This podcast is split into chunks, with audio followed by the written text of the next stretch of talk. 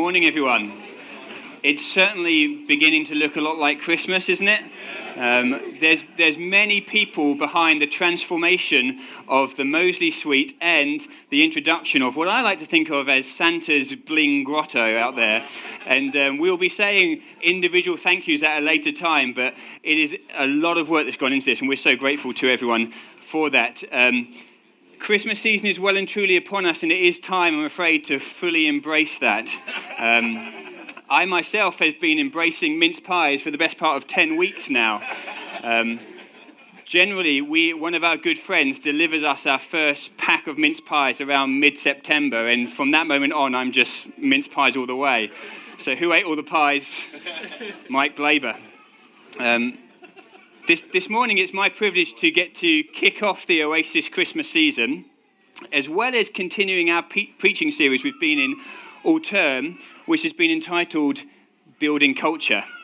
Uh, what we've been looking at is the many characteristics of the culture that's formed when Jesus is king and front and center. And it's a culture that we get to enjoy as a community together, but also one that we get to bring to the everyday locations and activities we find ourselves in. And we've seen it's a culture of love and hope and power and justice and mercy and authenticity and rest and comfort. And this morning we're going to look at another key feature, which is faith. Faith, a culture of faith. And I just want to make two observations this morning about a culture of faith in Jesus' kingdom. And that is number one, that it has a common center. The focus of our faith is always the same. And number two, it has many expressions. And kingdom faith can look very different in its outward appearance depending upon our current stories and circumstances and our individual personalities.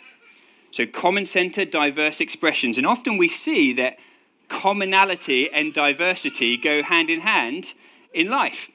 For example, in 2016 will be remembered for many different things, but not least amongst them will be Britain's most successful Summer Olympics of all time. Um, I loved the Olympics. It was a summer of success. And one of the things that I love about the Olympic Games is always that though everyone's got the same common goal, Olympic glory, for those who actually reach Olympic glory, the way they express that moment is just very different from one person to the next. And that reflects their personality and something about the journey they've been on. So let's have a look at what Olympic glory looks like. For some, it's giggling and romantic because their story is one of love that's brought them to Olympics, striving together, and they've had their golden moment. For others, it looks more like this collapse and exhaustion, but also a moment of brotherly solidarity. That's the Brownlee brothers. For others, it's kind of a silly face moment, like all the tension's gone, and yes, I've made it to Olympic glory. For others, like Andy Murray, it's all kind of quite emotional and teary because he's taking in the enormity of his success and also the cost of what it's taken to get there. For, for others, uh, this picture always reminds me a bit of myself, actually. It's um, kind of rippling muscles and I'm the man moment because you're king of the world. And then the last one, um, just everyone together, amazed that it came together and we actually did it against all the odds. And it's about hugging and bundling and enjoying the moment. And actually, don't we just love those moments when we get an unexpected gold? Um, or like when, against all the odds, Britain actually wins a penalty shootout, like these hockey girls did. Well, J.R.R. Tolkien, the author of The Lord of the Rings, coined a word for moments like that, calling them a eucatastrophe. Um, moments when a significant twist in events occurs for good from dark to light, from bleakness to hope, a happy twist. The puppet becomes a real boy. Or um, Simba returns to the Pride Land and rescues everyone. Or Frodo manages to throw the ring into the fires of Mount Doom. That's what Tolkien called a eucatastrophe. But listen to what Tolkien says about Christmas. He says this The birth of Christ is the eucatastrophe of man's history. And the resurrection is the eucatastrophe of the story of the incarnation. This story begins and ends in joy, and it has preeminently the inner consistency of reality. There is no tale ever told that men would rather find was true, and none which so many skeptical men have accepted as true on its own merits. The birth of Jesus is the turning point of history. And it's the eucatastrophe of our story, of yours and of mine.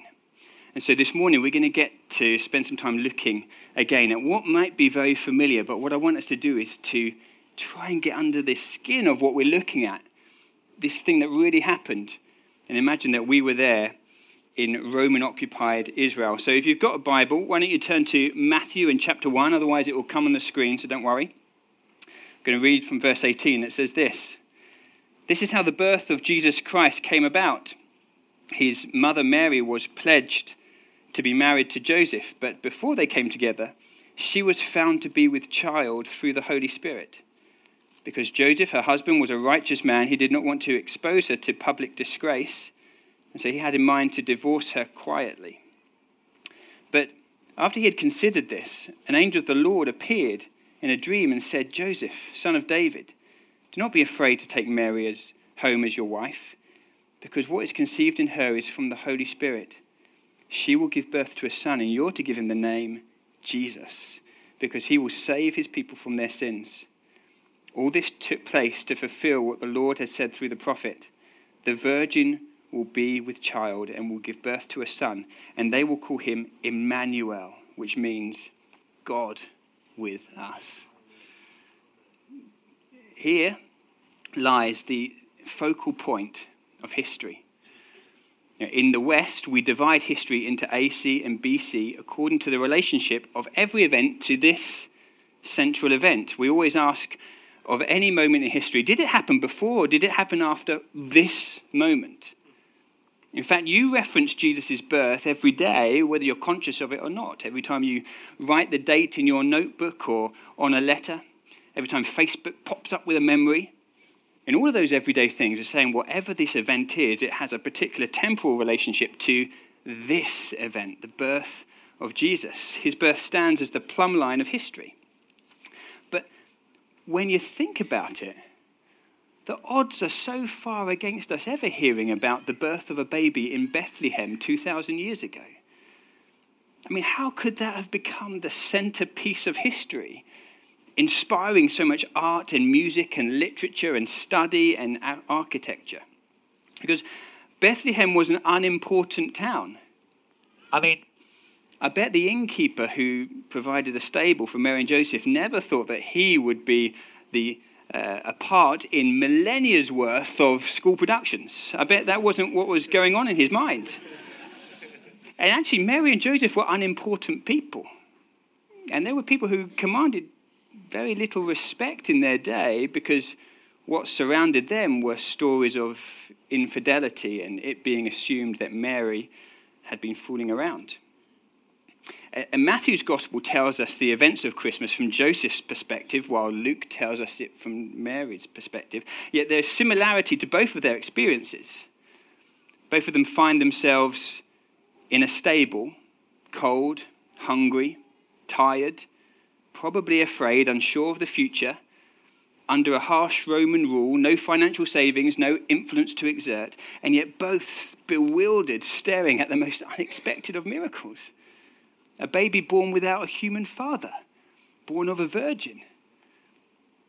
You can imagine them alone in the stable as they gaze upon the fragile, vulnerable, dependent frame of a baby. No locks on the doors to keep him safe no baby grow to dress him in, not so much as a Moses basket. I mean, at least Moses got a basket. and pretty soon that went viral. Now everyone's got one. We've put all of our babies in a basket, but we haven't put any of them in a manger because that hasn't caught on. Such humble beginnings, and yet Mary and Joseph were experiencing firsthand the eucatastrophe of mankind the centerpiece of history, so significant, but so fragile because silently, so silently, in that stable, in that lowly town, amongst that humble company, the world became a different place. Larry King um, has been a very popular TV host in the US for a long time, interviewed loads and loads of people. But he was once asked if you could interview anyone in history, who would you most like to interview? And his answer was Jesus Christ. And he said, I would have just one question for him Are you indeed virgin born? said Larry King. The answer to that would explain history for me. Wow. See, Larry King knows that if Christmas is true, everything changes. The world is not simply material, there's more and there's much more. But things did not immediately seem to change much when Jesus was born. See, what, what did the world look like at the time of Jesus' birth? Well, it was a time where the wealthy trumped the poor, where the strong oppressed the weak, where people hoped for political revolution to change and liberate them from their circumstances, but often were left disappointed. A place where power was measured by weapons and force of strength, where order was kept by separating and segregating people, and where each race and culture looked down on the others. Sounds quite familiar, doesn't it? Yet, into that world so similar to ours, the eucatastrophe of mankind occurred. God with us. Though the prophets had spoken of it, few people ever realized what God was going to do. N.T. Wright points out that um, no one really had made a link between Isaiah's prophecy and the promised Messiah. Virgins didn't give birth then, they don't give birth now. No one was expecting that to happen. Yet, astonishingly, the promise was happening in that stable just as Isaiah had seen it. The virgin would conceive and bear a son, and they shall call him Emmanuel, which means God with us. God literally with us. This is truly mind blowing. Because, you know, the people of God had known manifestations of God in the past, but often that involved fire and smoke, or burning bushes, or storms around mountains or maybe fire from the cloud that consumes a burnt offering. All of these different expressions showing that God is holy and unapproachable. But here in Bethlehem, God took on a digestive system and a beating heart and lungs that need oxygen. He, he breathed the same air as the cattle who were lowing, whatever lowing means. sing these things, think, what does loving mean? Infinite God took on confinement. Just let that sink in for a moment. Just let that sink in. The Bible says that he spoke the universe into being. Yet in Bethlehem, he let out the cry of a baby. The Bible tells us that he is the radiance of God's glory, the bright morning star, and yet he was born under the stars as they shone brightly for him.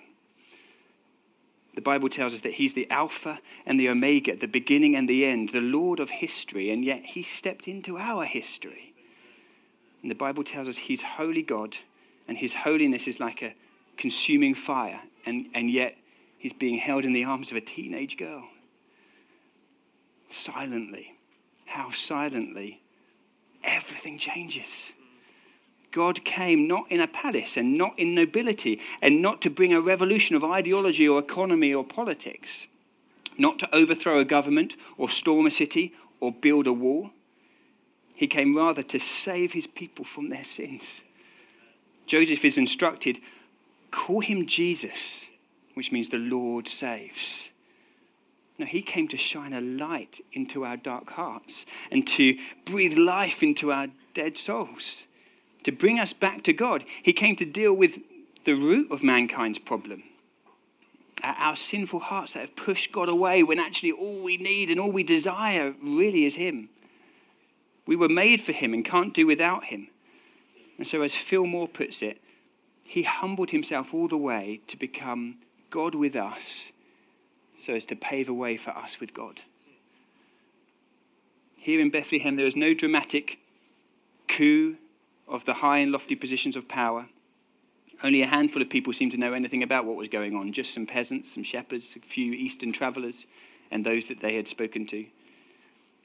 But eucatastrophe, No longer can God be thought of as aloof and distant and inaccessible and far off and unaware of our plight, no longer keeping us at arm's length. No, he's up close and he's personal. He's involved and he's active, and he always has been, but he comes to share our experience of life and our hurts and our pains and our joys and our hopes.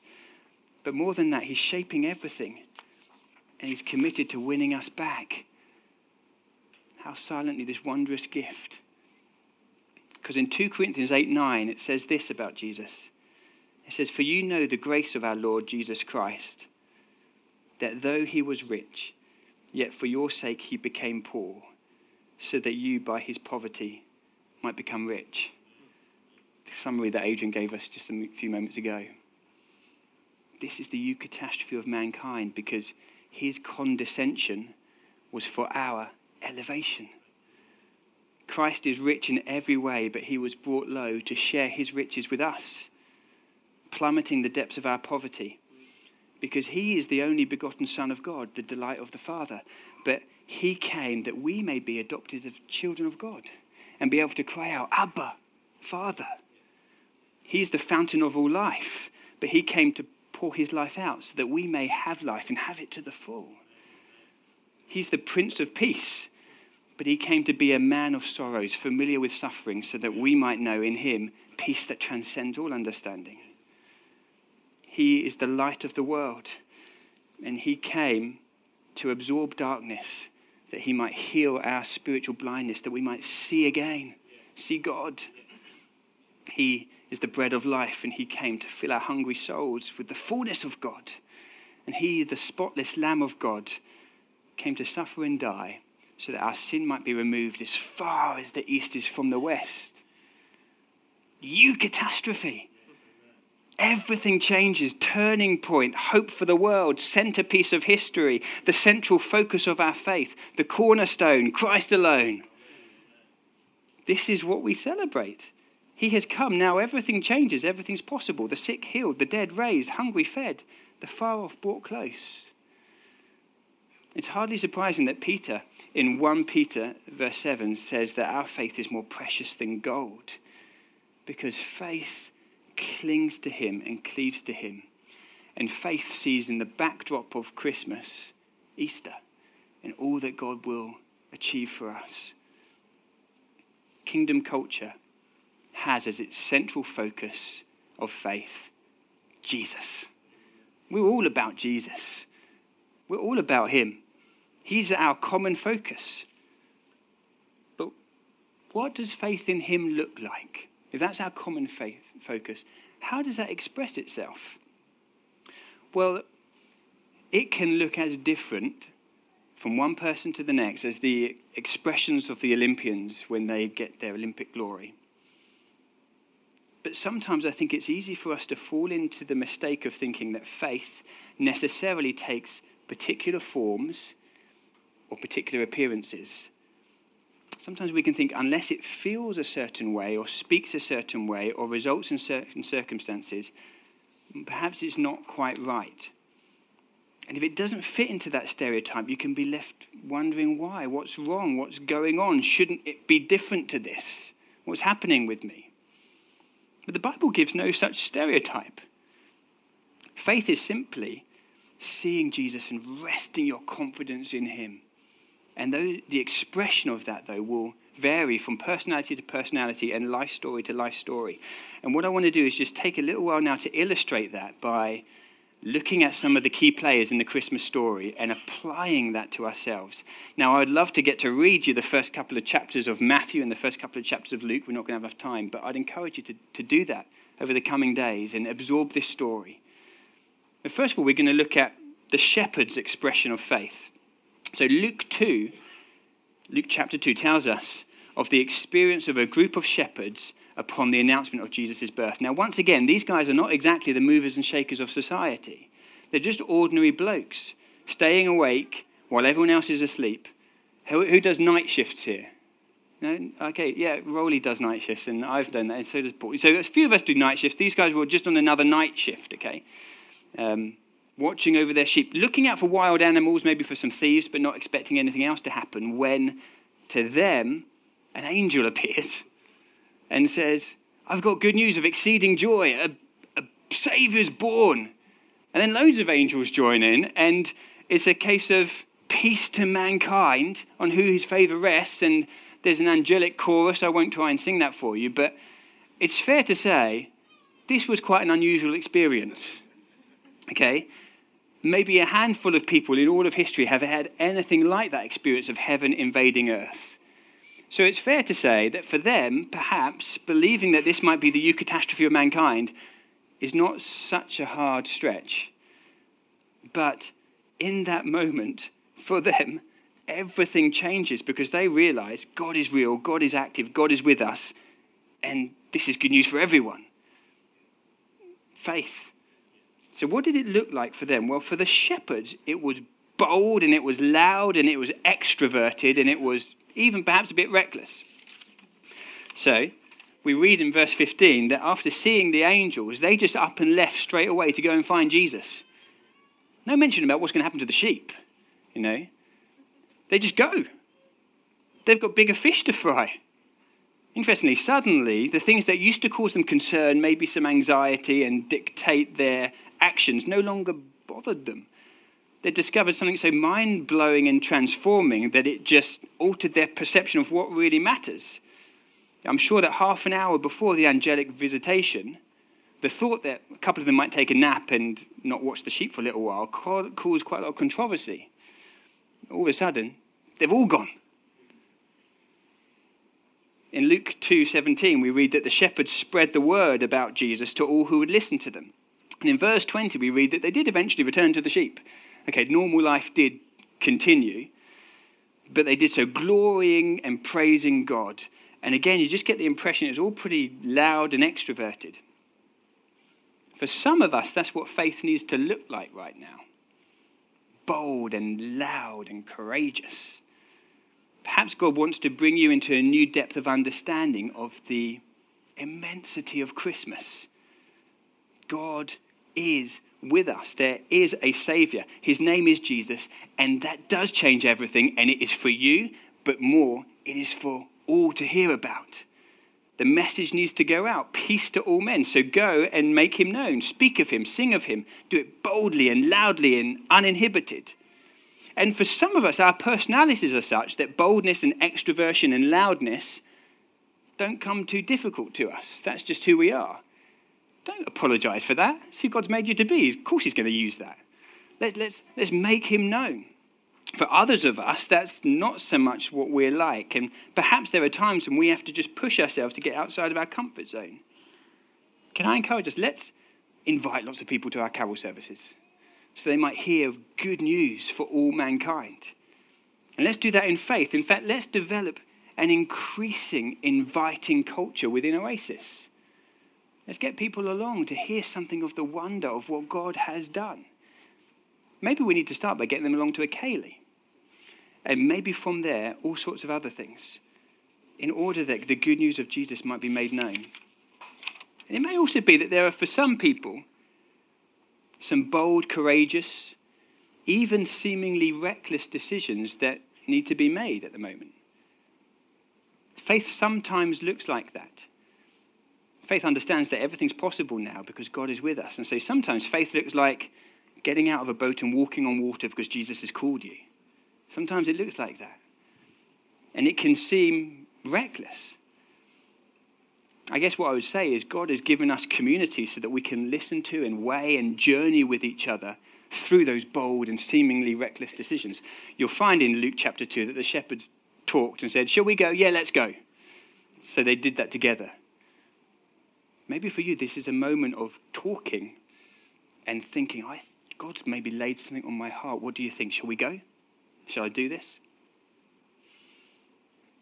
And let's also be speakers of faith into the situations that we encounter, maybe at work, with our colleagues who are facing difficulties, or our classmates at uni, or our friends at the school gate, or our friends in the recovery program. Because you speak good news in faith. That's the type of culture we're building. That's what a culture of faith looks like. So for some, faith looks externally like the shepherds, but for others, it might look differently. For example, maybe a bit like the Magi, wise men. Okay? These guys we read about in the second chapter of Matthew's Gospel. These guys are from the East, intellectuals, astrologers, maybe perhaps even mystics, but they'd seen something change in the night sky, and God, in His mercy, had spoken to them in a language they could understand stars. And they set out to find out what was going on with the express intention of discovering the truth of God's plan and what he's up to. The evidence is that these guys would more likely be enemies of a Jewish king rather than followers, but they had an open mind and a soft heart. And theirs was a long journey covering many miles and involving many uncertainties. They had to ask questions and to find out what was going on. But they were compelled by this deep desire to know God. And then in Matthew 2, it describes the high point of their faith when they come to Jesus and they offer him gifts, which all of them represent an acknowledgement of who he is and what he's done. So they give him gold because he's the King of kings, that, whose rule and reign should be welcomed by everyone.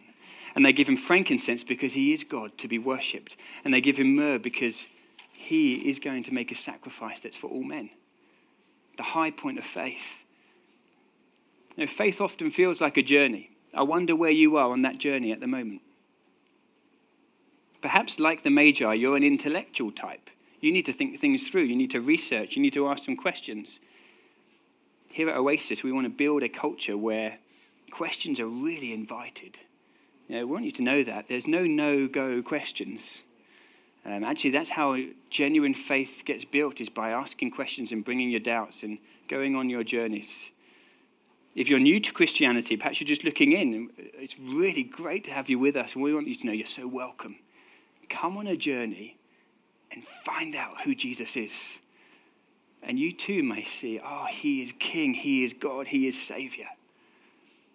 So maybe you already know and you love Jesus, but still, perhaps at the moment, it just looks to you like this is quite a journey, that there's lots of twists and turns. Maybe you're hungry for God, wanting more of Him, but there are questions that need asking, and there's a road you need to travel. Much of my early adult life was a journey just like that a journey through questions, a journey through doubts, a journey which was just full of this inner desire, this compulsion I had to know God. I just wanted to know Him more, and that took me on a journey that at times felt hard, but as a result led to a solid and assured faith. Be sure of this Ask and it will be given you. Seek and you'll find. Knock and the door will be opened. So if you're on a journey at the moment and it feels a little bit bumpy, that's okay. Faith is like that sometimes. And building a culture where that's okay is really important.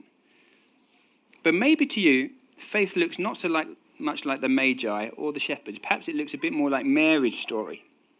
Let's have a quick look at Mary. You know, Mary was probably somewhere between 14 and 16 years of age when Gabriel appeared to her. And she was just an ordinary Jewish girl going about her daily life, probably anticipating the normal, simple pleasures that Jewish girls would look forward to, like maybe marrying a good man, having a family, living a quiet, faithful life with God. Little did she know what was in store for her. Little did she know how her world was going to be completely turned upside down. You see, Mary was a remarkable woman. I would really love to be like Mary. In spite of the enormity of her task, her response to God's great plan, recorded in Luke 138, was to say to him, I'm the Lord's servant. May it be to me as you've said. Just uncomplicated faith and total humility. And Luke then records this beautiful private and joyful song of praise and devotion that she sings to God as she realized, He's seen me, He's noticed me. But as you read the first few chapters of Luke, you just get the impression Mary was really quite introverted and unassuming and not really accustomed to attention. At the birth of Jesus, when the shepherds came telling loudly of angels in the sky and he's going to be the savior of the world and all of this stuff, and probably some sheep bleating if they took any of them along with them. Um, it tells us in Luke 2:19 that Mary, in the midst of all of that hubbub, just treasured up all these things and pondered them in her heart. Her personality was just quite different to the shepherds and the magi, and, her story was very different. Just quiet, unassuming, a posture of devotion and obedience. But let me make this clear: she was a steely, tough lady, steely and tough because her story would involve a lot of endurance and a lot of suffering, a lot of disappointment. I can't imagine that Mary's birth plan ever involved cattle and straw, itchy straw. No, that wasn't how she imagined this would happen. It can't have been nice. I, I imagine there were plenty of tears at the ridicule and the slander as people were calling her names and harlot, maybe. That must have hurt. I imagine that her mind was probably awash with uncertainty and concern and worry when she heard, We need to up and go now because someone's trying to kill the baby. And we've got to get away from Herod. I, that, that type of thing is going to create an emotional response in you, okay? Christmas cards of peaceful images is probably very far away from the reality of that experience. I bet she wondered how they would survive with no money in hand and no friends willing to support them and no promise of a job or a home to go to in Egypt. But in all of that trouble, quietly, she determined to trust in God. I imagine that when Mary took Jesus to the temple as a baby, and this is recorded in Luke chapter 2, and she heard Simeon prophesy over him, it was probably equally exciting and overwhelming as he was saying, This is the Lord's salvation. This is the light of revelation to the Gentiles and, and the glory of Israel. And then I wonder how she felt when Simeon then turned to her and said, Oh, and a sword will pierce your own soul. Can someone weigh that, please? You know, that's not the type of thing you want to hear, maybe. Just the heaviness of that, I suppose. But what consolation it must have been to treasure those moments of closeness to Jesus. God with her. What did faith in Emmanuel look like for Mary? It looked like the loss of home, the loss of family, the loss of reputation. I'm sure it looked like tears and heartache and discomfort and the giving up of old dreams. And yet, in that context, quiet, resolute trust in God and devotion to Him. Few human beings have been as inspirational as this woman just quietly treasuring Him, even while experiencing all of the discomfort that she was having. Perhaps for you at the moment, faith in God with us seems to involve just a lot of endurance through a lot of pain and uncertainty and disappointment and misunderstanding. Do you know that's been something of my story this year? Didn't expect things to necessarily work out all like this. But in the midst of that journey, just being able to cleave to God with us. To be honest and to cry the tears that need crying and to sometimes just state the things that need stating about, well, why is this and why that? And Joseph, you think we need to go to Egypt now?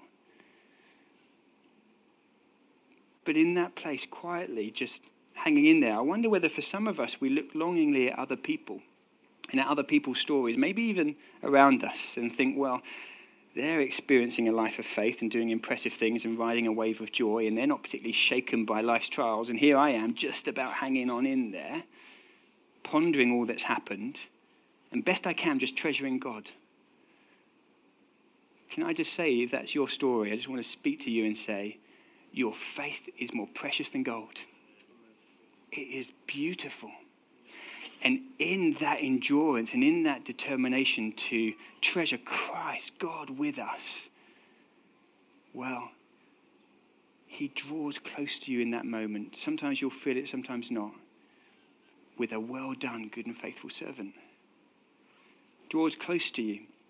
And others will see in you Christ in me, the hope of glory. You know, during my experience in the summertime when I was um, burnout and struggling with um, anxiety and all sorts of things around my work, I was very transparent about that at work. Walking this walk of faith doesn't mean I've got it all together and no one can see a chink in my armor. No, walking this road of faith says, I'm a jar of clay. I chink all over the place.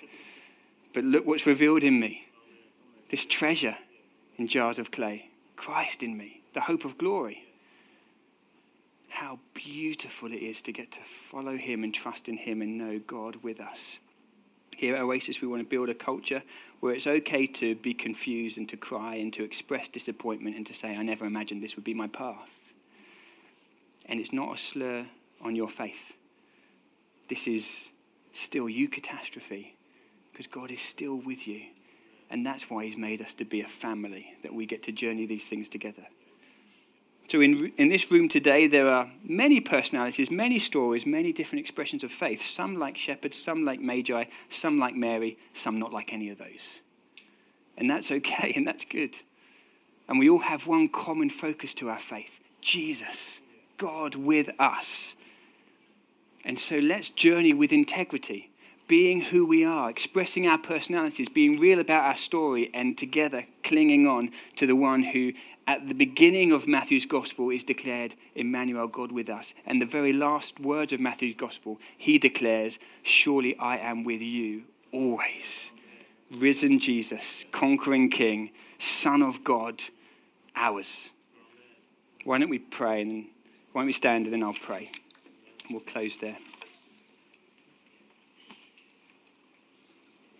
Maybe just helpful just to close your eyes, perhaps just put your hands out ready to engage with God. Nothing magical about that, you don't have to do it, but let's just have a posture of openness to Him.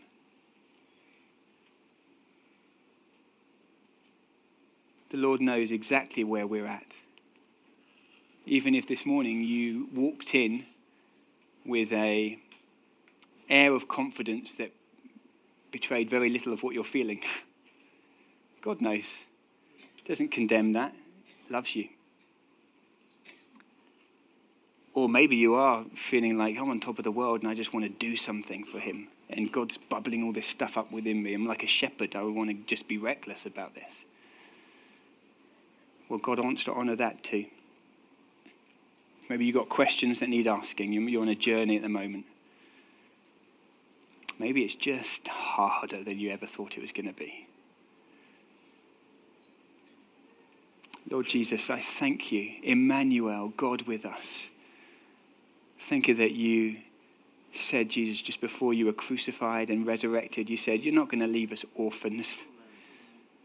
Sending your spirit so that we may know God amongst us, God with us in our hearts, welling up so that we may cry, cry Abba, Father. Abba, Father, I want to do something for you. I feel there's this, there's this dream you've given me and I want to go for it. Or, Abba, Father, how can I keep going? I thank you, Jesus, that your desire is just that we keep calling out, Abba, Father, coming to you. Jesus, I want to pray for everyone in this room that Christmas this year would be a time of discovering the eucatastrophe of mankind once again. That we would see so clearly this incredible miracle of God with us, which has changed all of history and can continue to change our present experience, whatever that might be. I pray for those who want to just shout it out and be bold and extroverted. I pray you give them the confidence to, to do that and the security in who they are to do that. And I pray for those that are, Lord, needing to make some big decisions. I pray for your wisdom and I pray for faith to really propel those decisions. Lord, I pray for anyone here that doesn't yet know you but wants to, who's got some sort of stirring in their heart to know truth. I pray, Jesus, make yourself known that they may come to you and say, Yes, you are God and you are King and you are Savior. Or for those who are just on a journey at the moment, of wanting to discover more and there are doubts and questions. I pray for grace for that and a continual desire for you. But Jesus, I pray for anyone who at this moment is just feeling disappointed um, and battered. And maybe who have been doubting the integrity of their faith because they don't seem to be able to carry the same laughter that other people can at the moment or brightness I just want to pray, would you draw so near to them, even in this moment, Lord? May they know the presence of Emmanuel, God with them, even now, in their hearts. May they know that you work all things for the good of those who love you. And that's not just a twee expression, it's a commitment of the living God.